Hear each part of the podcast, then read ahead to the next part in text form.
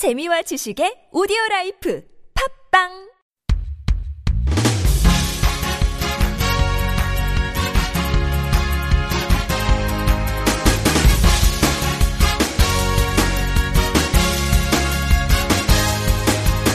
네, 저희 NK투데이에서 1년에 4번씩 정기 강연회를 합니다.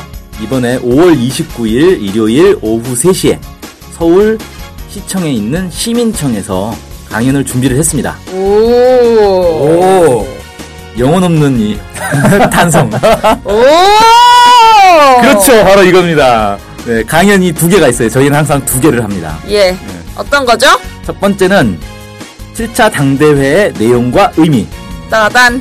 사람들의 많은 관심이 집중되겠죠. 네. 그리고 또 하나는 과학기술 측면에서 본 북의 핵 미사일 개발. 음. 이것도 흥미가 좀 땡기죠? 네. 어, 그러면 강사님은 누구예요? 그 첫 번째 7차 당대회의 내용과 의미는 제가 합니다. 그리고 두 번째 어, 과학기술 측면에서 본 북의 핵 미사일 개발은 강호재 박사 께서 와서 해주시기로 했습니다. 어, 너무 흥미롭겠네요. 네, 이거 많이 와서 들으셔야 돼요. 7차 당대회 했는데 내용이 너무 길어가지고 도저히 알 수가 없잖아요. 네. A4로 뭐 50페이지? 이거 읽을 수가 없어요. 이거 읽는 데만 몇 시간이 걸립니다. 하지만 이걸 한 시간도 안 되는 짧은 시간 동안 내용과 의미를 쫙 해설해 줄 수 있는 강연은 이것밖에 없을 겁니다. 대한민국에. 좋습니다. 저희 NK투데이 언론협동조합의 조합원은 무료입니다. 아싸. 전 아니죠. 빨리 회원 가입을 가입하세요. 하시면 됩니다. 조합원 가입을 하시면 됩니다. 아, 조합원이 아니신 분은 소정의 참가비가 있습니다. 아, 저희 노동력으로 저는 꼭 진짜로. 5월 29일 일요일 오후 3시 서울시청 시민청 많이 와주세요. 많이 와주세요.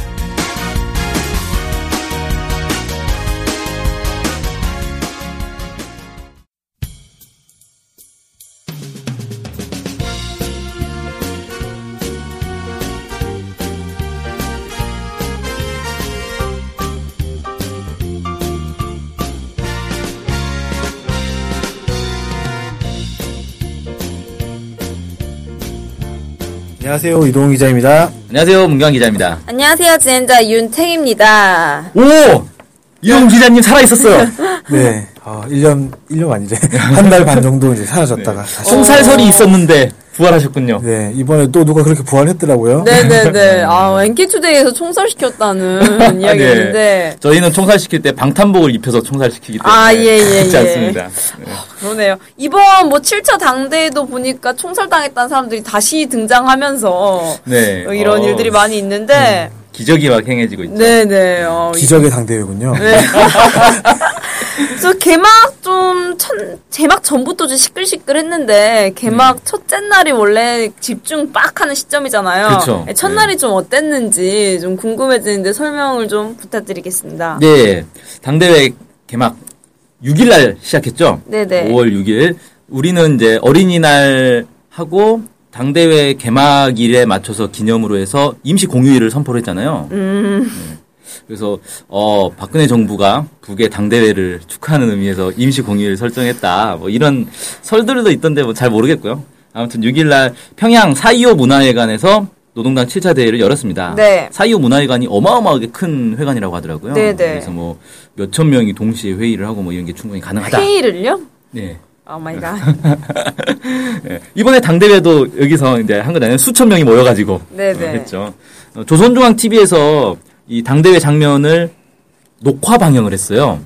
음, 그래서 이 좀 특이하게 보통 이제 생중계 할 거라고 다들 기대를 했는데 생중계는 하지 않고 밤 10시에 그러니까 낮에 했던 당대회를 밤 10시에 이제 녹화 방영을 했습니다. 음. 그다음에 노동신문에서도 이번 당대회에 대한 사설을 실었는데 6일자 사설에 보면 이번 당대회가 주체혁명 위협 수행에서 역사적인 분수령이 될 것이다. 뭐 이렇게 이제 얘기를 했어요.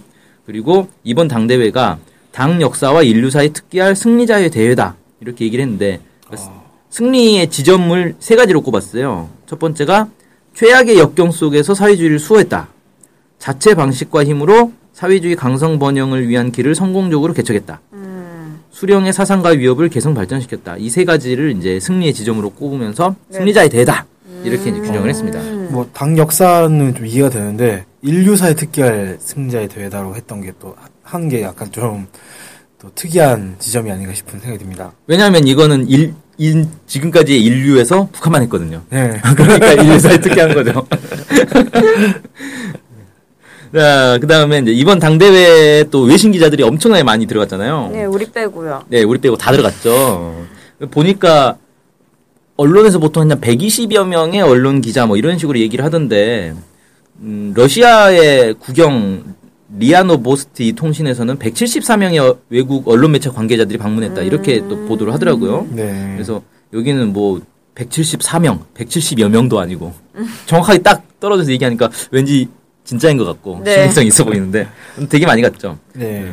그 다음에 미국의 민족통신 보도에 따르면 CNN, ABC, AP통신, 워싱턴 포스트 같은 미국 언론계가 가장 많이 음, 나라도 흥미롭네요. 예, 나라로 따지면 미국 언론에서 가장 많이 참, 참가를 했다. 뭐 이렇게 음. 또 보도를 했습니다. 뭐 지피지기면 백전백승이나 이런 마음이었을까요? 아, 그러면 미국에서도 손자병법을 연구를 했다라는 게. 아, 동양에 관심이 많네요, 참. 음.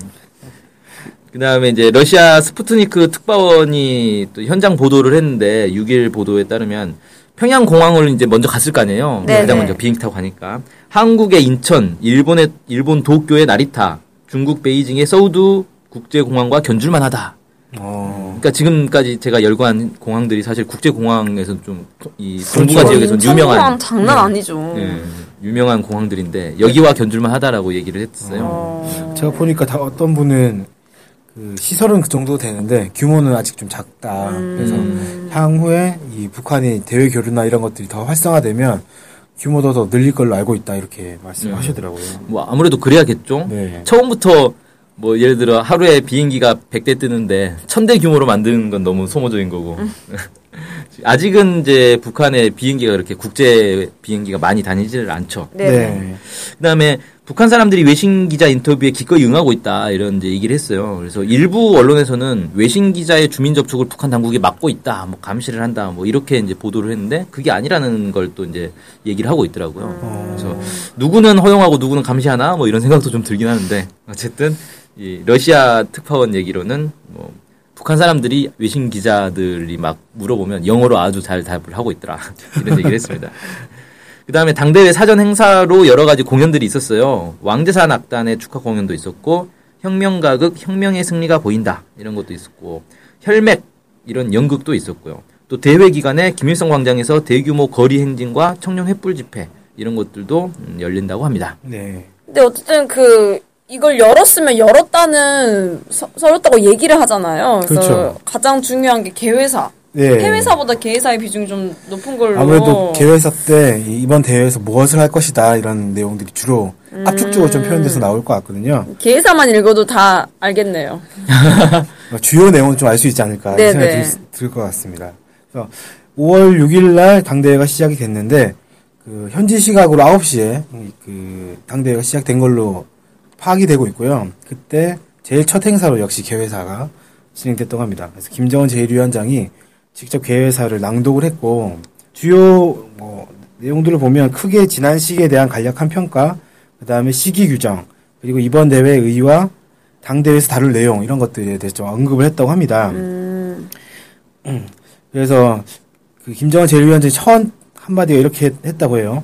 제국주의자들의 온갖 위협과 광란적인 도전을 짚으시며 전 인민적 총진군을 과감히 전개해 나가고 있는 장엄한 투쟁 속에서 역사적인 조선 노동당 제7차 대회를 진행하게 된다. 이렇게 이야기를 했다고 합니다. 어, 그래서 이번 대회가 좀 뭔가 압박이나 이런 것들을 이겨내고 좀 진행되고 있다. 이런 것들을 강조한 것 같아요. 아무리 첫, 첫 마디가 이런 걸 보면. 네. 예. 그래서 지금 시기를 일단 그 좀 규정을 한 것 같은데 김정은 제1위원장이 주체혁명 위협 수행의 도약기가 펼쳐지고 있는 역사적인 시기에 이 당대가 열린다 이렇게 표현을 했습니다. 그래서 지금 시기를 주체혁명 위협 수행의 도약기다 이렇게 좀 인식하고 있는 것 같아요. 네. 이걸 이렇게 이제 인식한 이유가 있을 거 아닙니까? 그 이유에 대해서는 지난 기간 자신들이 그러니까 북한 사람들이 북한 측에서 제국주의 연합 세력과 단독으로 맞서 싸워야 했으며 제국주의 연합 세력의 제재와 봉쇄는 생존의 길을 가로막을 정도였다 이렇게 표현을 했습니다. 그런데 이, 이런 어려움을 당과 군대와 인민이 김일성 주석과 김정은 국방위원장을 단결의 중심, 영도의 중심에 놓고 일심 단결해서 제국주의 연합 세력의 압사를 이겨내고, 이겨내고 사회주의를 지키고 승리해 왔다. 음, 그래서 이런 어려움을 이기고 승리해 왔기 때문에 도약기다 이렇게 표현을 하고 있는 것 같습니다. 그래서 이렇게 시기 규정을 했고 이 과정에서 이 조선노동당이 사상과 용도의 유일성을 실현했고 이- 그 결과 인민대중의 운명을 책임진 어머니당이 됐으며 강철의 혁명적 당으로 강화됐다 이렇게 평가를 했습니다. 극찬을 했네요. 네, 아무래도 당대회다 보니까 네네. 그렇게 극찬을 한 것 같아요. 네네. 그리고 김정은 제1위원장이 개회사에서 올해 당대회를 준비하면서 70일 전투를 진행을 했잖아요. 네. 모든 부문, 모든 단위에서 당에 대한 불타는 충정과 비상한 애국 열의로 심장을 불태우며 조선노동당 제7차 대회를 승리자의 대회, 영광의 대회로 빛내기 위한 혁명적 대진군을 벌였다. 70일 전투 이렇게 좀 표현을 한 것 같습니다. 그래서 70일 전투로 인민경제 모든 부문에서 최대의 성과, 최대의 비약을 이룩해서 당이 제시한 목표를 넘치게 수행했다. 이렇게 표현을 했어요. 네. 이거는 조선중앙통신이 오- 지난 5일에 보도를 했는데 72 전투의 성과를 소개하면서 공업 생산액으로 따져서 목표를 144% 달성을 했다. 그리고 지난해 같은 시기에 비해서 공업 생산이 1.6배 늘었다 이렇게 그 보고를 한 게 보도를 한 게 있거든요. 그러니까 72 전투를 통해서 평소보다 더 높은 그 목표를 제시를 했는데 그것을 뛰어넘어서 그 144%나 달성을 했다라는 거죠. 그래서 상당히 그 모든 사람들이 이72 전투에 매진을 해가지고 성과를 이뤄냈다 이렇게 좀 음, 그만큼 이제 같습니다. 당대회를 앞두고 좀 마음가짐이 남달랐다는 건가요? 그렇죠. 뭐 그렇게 하면 될 것 같고요. 그래서 이제 그 김정은 위원장이 최대의 성과 최대의 비약이라고 했던 것 같고요. 네. 이외에도 국방과학 분- 부문에서도 수소탄 시험을 비롯해서 국가의 존엄과 자주권을 수호, 수호하는 사변적인 기적을 창조했다. 이게 70일 전투 기간에 그 여러 가지 이제 군사적 행동을 했지 않습니까? 뭐 고체 연료 실험도 했었고 SLBM 발사도 했었고 이런 것들을 가지고 이렇게 좀 표현을 한 것 같습니다. 네. 그래서 이런 평가를 바탕으로 해서 김정은 제1위원장이 주체혁명 위협의 도약기를 맞이했다 이렇게 좀 정리를 한 것 같아요. 네네. 네, 이거 지난 시기는 좀 이렇게 얘기를 했던 것 같고, 그럼 이번 대회에서 무슨 얘기를 할 것인가? 김정은 제1위원장이 이렇게 얘기했습니다. 어, 총결 기간, 이 총결 기간의 뜻이 6차 대회부터 현재까지 좀 뜻하는 것 같아요. 네. 80년에 있었던 6차 대회부터 현재까지 36년 동안 우리 당과 인민이 이룩한 빛나는 성과와 고귀한 경험을 총화하고 사회주의 건설의 대번영기를 계속 힘차게 열어나가기 위한 전략적 노선과 투쟁 가업들 그리고 우리 혁명의 전진 방향을 제시한다 이렇게 표현을 했습니다. 그러니까 총화한 것과 함께 그 전진 방향을 제시하는 투쟁 가업들 이런 것들이 나오겠죠. 그래서 이번 당대회는 영광스러운 김일성 김정일주의 당의 강화 발전과 사회주의 위협의 완성을 위한 투쟁에서 새로운 이정표를 마련하는 역사적인 계기로 될 것이다. 라고 그 이번 대회의 의의를 좀 설명을 했습니다. 그래서 이번에 그 경제건설 핵무력 건설에 지금 북한이 전략적 노선을 알려져 있는데 이것이 규약 개정 과정에서 좀 내용이 반영이 됐다라고 하는 보도가 지금 나오고 있거든요. 네. 그래서 실제로 이렇게 좀 전략적 노선에 대해서 좀 얘기가 되는 것 같고 이 외에도 50페이지가 A4로 50페이지가 넘는 그런 그 방대한 양의 보고서가 지금 나와 있는 상태예요. 지금 많이, 많은 사람들이 그걸 지금 분석 분석을 하고 있는데 어쨌든 이런 것들을 바탕으로 해서 북한이 새로운 방향을 제시하고 있- 제시했던 대회가 됐- 되지 않았는가 개회사 나와, 나온 그대로 그렇게 되지 않았는가 싶습니다. 그리고 이제 김정은 제1위원장이 이번 당대회에서 참가한 사람들이나 이런 것도 다 소개를 했거든요. 그래서 이번 당대회에서는 3,467명의 결의권, 결의권 대표자와 200명의 발언권 대표자가 참가했다. 좀 이렇게 얘기를 했습니다. 이게 북한이 당원 1,000명당 1명꼴로 당대표를 선출, 선출을 하기, 선발하기 때문에 3,467명의 대표자가 나왔다는 걸 보면 현재 노동당원 숫자가 약 340만 명 정도가 되지 않을까 이렇게 좀 추정이 되고 있는 상태고요. 뭐 직능별 구성은, 구성을 따져보면 당정치 일꾼 대표가 1,545명, 군인 대표가 719명, 국가행정경제 일꾼 대표가 423명, 근로단체 일꾼 대표가 52명, 과학, 교육, 보건, 문화예술, 출판, 보도 부문 일꾼 대표가 112명, 현장에서 일하는 핵심 당원 대표가 786명, 항일 혁명 투사 6명, 비전향 장기수 24명 이렇게 구성이 됐다고 합니다. 비전형 장기수도 장기수. 있네요. 와. 저는 솔직히 항일 혁명 투사가 더 놀라운데요. 왜냐하면 우리가 일제 시기 나온 지가 지금 70년이 넘었는데 음, 그때 항일 운동했던 분 사람들이 거의 아직까지 지금 90세 막 이럴 것 같은데. 네, 아직까지 이렇게 한다는 것 자체 저는 그게 오히려 좀더또이 놀라웠습니다. 당시엔 또 어린 그런 분들도 많이 싸웠다고 하니까 네. 그렇게 따지면 이제 80대인 분들도 그렇죠. 계시겠네요. 그런 분들이 이렇게 당 대표가 돼서 당 대회에 참석을 했다는 것도 좀 저는 약간 놀라웠어요. 네네. 이번 이제 개회사에서 특이한 부분 부분도 있었는데 개회사 초반부에 나왔는데 1980년 10, 월 6차 당대회 이후에 그 사망한 주요 간부 46명을 언급을 하면서 이들이 당과 수령을 높이 받들고 주체혁명 위협의 승리를 위하여 조국의 통일과 민족의 부강 번영을 위하여 자기의 모든 것을 아낌없이 바쳐 투쟁했으며 그들이 바친 고귀한 피와 희생의 대가가 있어 있어 우리 혁명에 빛난 승리가 있고 사회주의 조국의 오늘의 영광이 있다 이렇게 강조를 해서 했고 묵상까지 잠깐 했습니다. 그래서 어, 좀 개회사를 하면서 좀 특이했던 부분이 아닌가 생각이 좀 들어요. 과거를 차- 칭찬하며 현재 앞으로의 좀 계획도 밝히는 네. 그런 개사였는데 아, 어떤 이야기들이 구체적으로 나왔는지가 너무 궁금해져서 예, 그거는 다음번 소식으로 한번 전달해 드릴 수 있도록 하겠습니다. 네, 그건 방대해서 연구를 네, 좀 네. 많이 해야 될 것 같습니다. 네, 그럼 오늘 소식은 여기에서 마칠 수 있도록 하겠습니다. 감사합니다. 감사합니다. 감사합니다.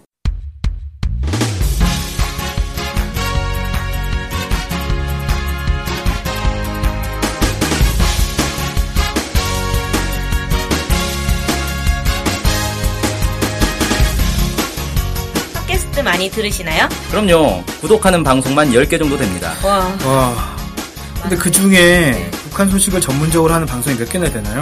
찾아보니 딱 하나밖에 없었습니다.